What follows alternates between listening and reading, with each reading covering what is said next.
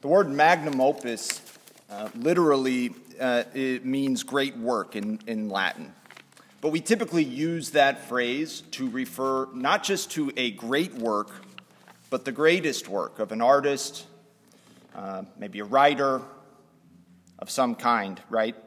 So, for example, many would argue that the Pietà, the sculpture of Our Lady holding the lifeless body of Jesus, just taken down from the cross by Michelangelo, was his magnum opus, his greatest work. Maybe others would say it was the Sistine Chapel.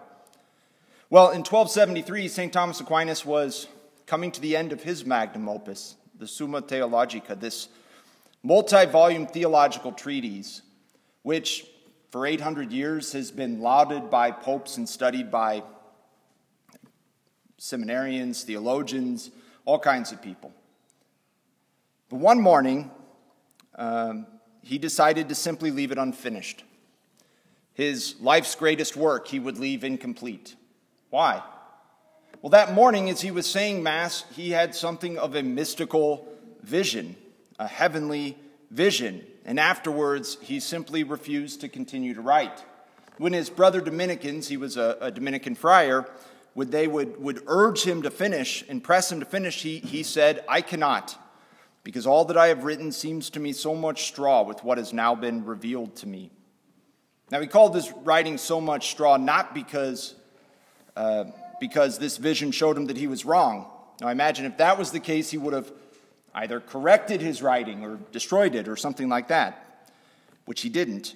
But rather, this, in, this vision, this encounter with the heart of heaven, with the, with the ultimate mystery of God, um, it showed him that his writing, good and true though it had been, just paled in comparison um, to, to the, the fullness uh, that he had been given a glimpse of, the glimpse of, of God in himself.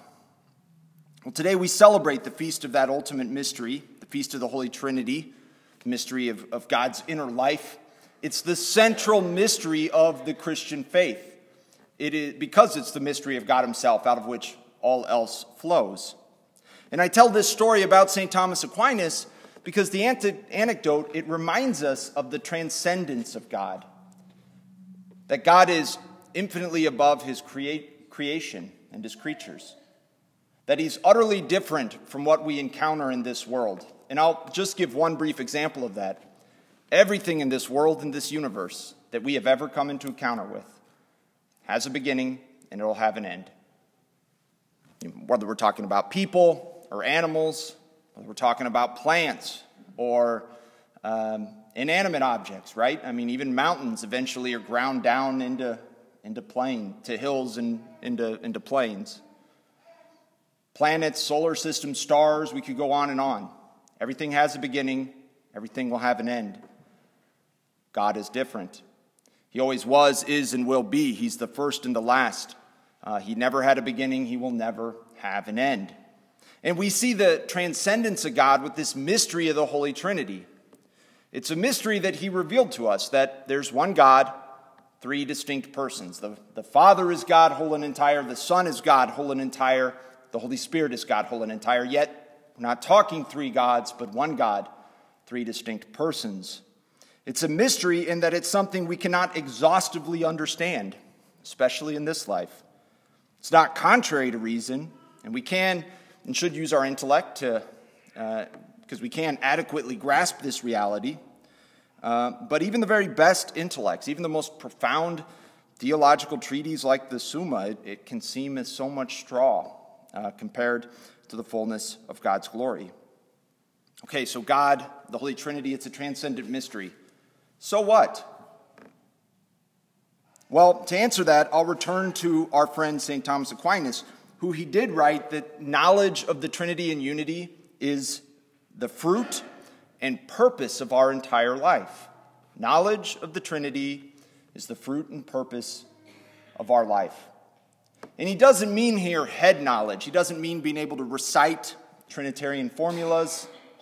He means knowing God, Father, Son, and Holy Spirit on a personal level, on an intimate level. That the very purpose of our life here is tied up in that. That's a beautiful sentiment, but it ought to give us pause in light of what we just talked about. If God is transcendent, if he's infinitely greater and beyond and above all his works, does that leave us up a creek without a paddle? No. Because you see, while God is transcendent, he's also immanent. Yes, he's infinitely above his creation, but he's also near to us, present to us. And as our gospel hints at, he's present to our very innermost self. You know, in our gospel, we catch a glimpse of the immanence of God, his nearness to us. Because Christ tells us he'll be with us always until the end of the age. And he tells his disciples, you know, he's telling them to go and evangelize the nations to make more disciples. And the way to do it is to baptize them in the name of the Father, and of the Son, and of the Holy Spirit. The reason we have this gospel today on Trinity Sunday is because when we are baptized, a profound change happens. When water is poured or we're immersed in water and the Trinity is invoked, God Himself, Father, Son, and Holy Spirit, comes to dwell in our souls in a very profound and intimate way. And we undergo this dramatic change. Now, it's a change that we don't see with our eyes. You know, I had a baptism last night, and after the, after the baby was baptized, after water was poured three times and the Trinity invoked, the only change we noticed was now he was crying, right? And that's, that's common. But what the change we don't see is the important one that now he's a child of God. He has that spirit of adoption we heard in our second reading. And God Himself, Father, Son, and Holy Spirit, dwells in his soul, as it does in all the souls of the baptized all the souls in a state of grace. So let's revisit St. Thomas, Thomas's words in light of this truth. If the very purpose of our life is tied up with knowledge of, of God, Father, Son, and Holy Spirit, then this changes things. This means that our life is not about setting out on some quest to find God out there. It, it means learning through His grace to stay with Him who is really present in our hearts and souls uh, who dwells in the depths of our souls by grace. And this is why daily prayer is so important, right? It's, it's cultivating this daily attention to God, Father, Son, and Holy Spirit that dwells in our souls.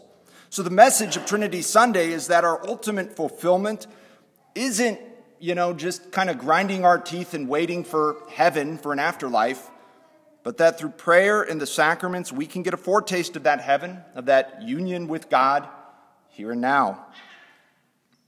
And for a last time, I'll turn to St. Thomas as an example. He died not long after uh, this mystical vision. And when he died, if he was remembered merely as a great theologian and philosopher, I would say his life would have been a terrible tragedy. Why? Because the only tragedy in this life, in the end, is not to become a saint. A saint is one who is a friend of God, who knows on this intimate and personal level God, Father, Son, and Holy Spirit. And St. Thomas, yes, he was this great theologian that we're talking about 800 years after he died, but first and foremost, he was a friend of God. He was a man of prayer. And we need to be so, we need to do the same. We need to be men and women of prayer, men and women who, through prayer in the sacraments, become the friends of God.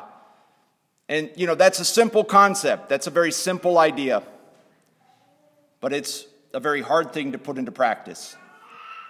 Nonetheless, we need to carve out time each day, substantial time, not a, an exhausted Hail Mary before we go to bed, but 15, 20, 30 minutes to uh, sit and pray with Scripture or the Rosary, to learn to speak to God, Father, Son, and Holy Spirit, but also listen to Him as well. So let us resolve to pray daily so that we can become the friends of God, so that we can come to know on an intimate and personal level God, Father, Son, and Holy Spirit, and fulfill the purpose we were created for.